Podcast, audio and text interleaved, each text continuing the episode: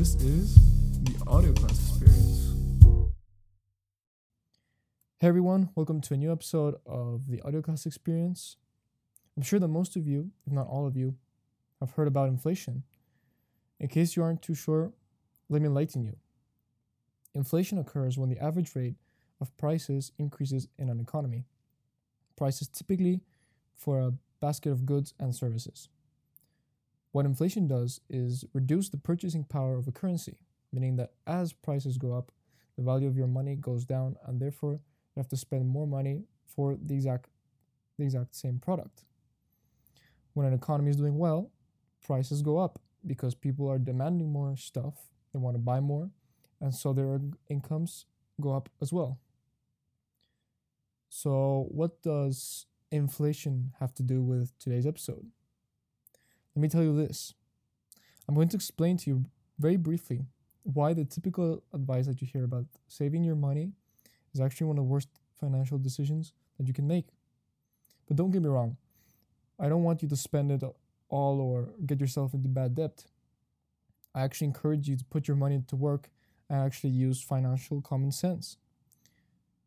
During times of recession, uh, when the GDP falls and the economy is not doing well, what companies tend to do is they invest in research and development and R&D in order to launch better products or services that can be of value to society and that have demand. And sometimes when they do this research research and development, they also do it to be even more productive, to produce more, to produce better.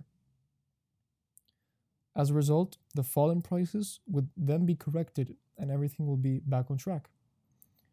When an economy, when a country's GDP falls due to fall in prices, governments have this belief that they should actually intervene in order to prevent this drop in domestic production. So, what they do is they increase the money supply by printing more cash and putting that money into people's pockets. This would eventually lead to people wanting to spend their money on goods and services. During times of recession, instead of spending, people decide to save their money. They prefer to tuck it under the carp- tuck it under the carpet instead of uh, putting it into circulation. Some people, as you can imagine, manage to save more than others. Therefore, the more an individual can save, the wealthier that individual will become. However, the rest of society would then be poorer. However, what I just said is a paradox, and it's believed by many to actually be false. That's because the belief that a few individuals with savings are eating a larger portion of the pie of the total wealth in a society. This belief causes governments to want to print more cash to make th- things seem more equal. What also happens is that people with with with more savings, people who are more willing to invest and spend their money when prices are general when they were low um, before cash was printed. But now they can't do that. They can't invest more. They can't buy more. They can't afford more because prices have gone up due to the fact that more cash was printed. More cash in the hands of people means higher prices. And and therefore, savers that have the capacity to spend and invest have a lower capacity to do so. Now, individuals with more savings are in a, pos- in a position where they think they have to keep saving money in order to afford to spend or to invest money. Doesn't this seem a bit like a robbery to you? I mean, people have the capacity to put their money to work now have to keep saving. This is what uh, central banks do these days. They decide when they should print more money so that there is more equality in society. However, the value of people's savings go down. Even if people who had more savings uh, to spend their money, if um, if people had more savings, then if they spend the money, all of it, they would have to work harder to earn money that then eventually becomes worthless if it keeps becoming printed over time. If central banks didn't print money, the markets would just readjust their prices.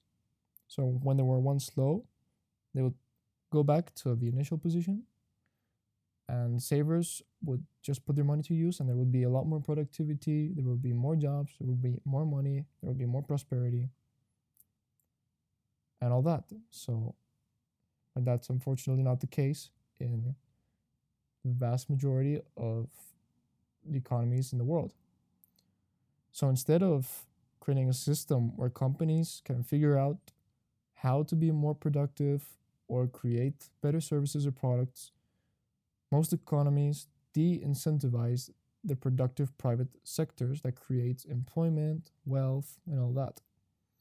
Companies find it more difficult to innovate as a result. It is with these innovations that can help prices go down.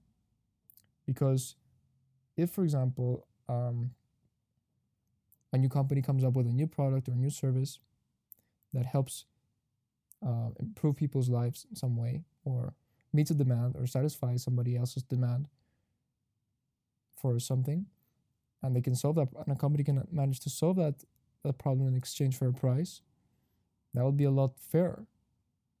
And that would actually help incentivize more innovation and more entrepreneurship. And this will then create more jobs and more employment. But we're um, led to believe that this isn't possible that we need more government intervention, more money in people's pockets. But this, of course, is going to affect people with the capacity uh, to to put their money to work. More maybe. Yeah, I mean, it's not. I I don't want to say it's. Is it equal? Is it fair? This is also the argument that I mean, if you put people in money's pocket, that also has a consequence on society, of course. The value of money is going down. And because of that, now we have um, alternative forms of currency, such as Bitcoin and Ethereum and Litecoin and Libra and Bitcoin Cash and all those. And that might be, uh, and then there's also commodities, which are more of a safe haven during times of uncertainty and when currencies fail, that's when alternative um, assets become a better choice for most investors. So when the money supply, well, the increase in the amount of money causes prices to go up over time. And you can see this with absolutely any currency. This is what happened. Let me give you an example. A dollar back in 1913 had the same buying power as $25 in 2018. That's a decrease in value of 2,400% since um, 1913. So you could go to the supermarket, for example, back in 1913. You could buy groceries worth maybe $10 and you would have enough for a whole week. I guess. Now you have to spend maybe fifty dollars for the same for the same um, amount of for, for the same product more or less. But yeah, of course you have to you have to pay more, and the value of that uh, physical cash is worth less. So when the money supply increases, what happens is that the interest rate, which is the price for money, like for example, if you need a loan, in case you don't know this, you need a loan, you have to pay an interest on it, of course. And what happens to the interest rate is that they go down. This encourages people to ask for more credit, spend it all, get themselves into debt, and then ask for even more loans and get themselves into even more debt. It's pretty silly, but that's that's the real world right now. And it's been that way for a long time, ever since currencies have not been pegged to to more stable uh, commodities like gold, for example. When the U.S. pulled out of the gold standard back in the 70s, I believe, 60s or 70s, and um, well, as a result, your savings are worthless again. Again, people would prefer to spend more because it's a lot easier to save. And because of this phenomenon, our society turns into compulsive consumers because they can't afford to save. It's much easier to just consume and spend. People would buy more products that they don't even need. They would then dispose of those products. Uh, they would pollute more, would cause more litter, more contamination, more climate change, and all of this that's going on. No. It is the central bank's monetary monetary policy that's making us poor each day by printing under the shadows more confetti money. When they print money, do, they do this in a way so that uh, society doesn't really realize that there's actually more money being put into the economy. So they don't like. It's not something that you you see directly. It's something that you would see in over a long period of time, except for places like Venezuela and Argentina, of course, and maybe Zimbabwe. Uh, you see just dollars lying on the like cash being lying on the on the streets, which is ridiculous. So um, because of this, we need to have a financial education that can that can truly help us understand the importance of differentiating assets and liabilities. This will help us to consume less, and this will help us to uh, be less in debt and to multiply our income as well. And so, as a result, uh, well, this is what I say always that's why it's important to get financially educated and to avoid future problems, of course, because as I as I as we've discussed, um, what happens, what what banks do, and what governments decide to do, they're actually, and then they make us believe that um, capitalism is actually the problem. But I don't think that capitalism is the same as consumption. I think they're two very different things. Because what leads to this consumption is the fact that the price of money is low, interest rates are low. And that leads to people to want more, demand more, spend more, consume more. Because governments are worried about their GDP results. They, they want, obviously, uh, people to vote for them and to see that, oh, the economy is doing well, the economy is doing great it's doing great because uh, governments are provo- are provoking this, causing this situation to happen,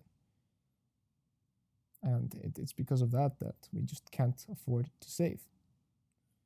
If I save all my euros right now, in the next ten years or so, with the same money, I'm just gonna be broke, pretty much. And well, that's it for today, ladies and gentlemen.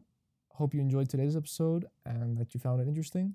Make sure you listen to this episode more than once so that you can retain the concepts a bit better. Because um, the more you repeat, the more you learn, the better you learn. Share this podcast with friends and family and discuss with them what you learned. Make sure that you follow me as well on uh, Instagram, Twitter, TikTok, and LinkedIn to be up to date with the latest content that, that I post. I hope that you have a marvelous day, everybody. Thanks for tuning in, guys. See you. Bye.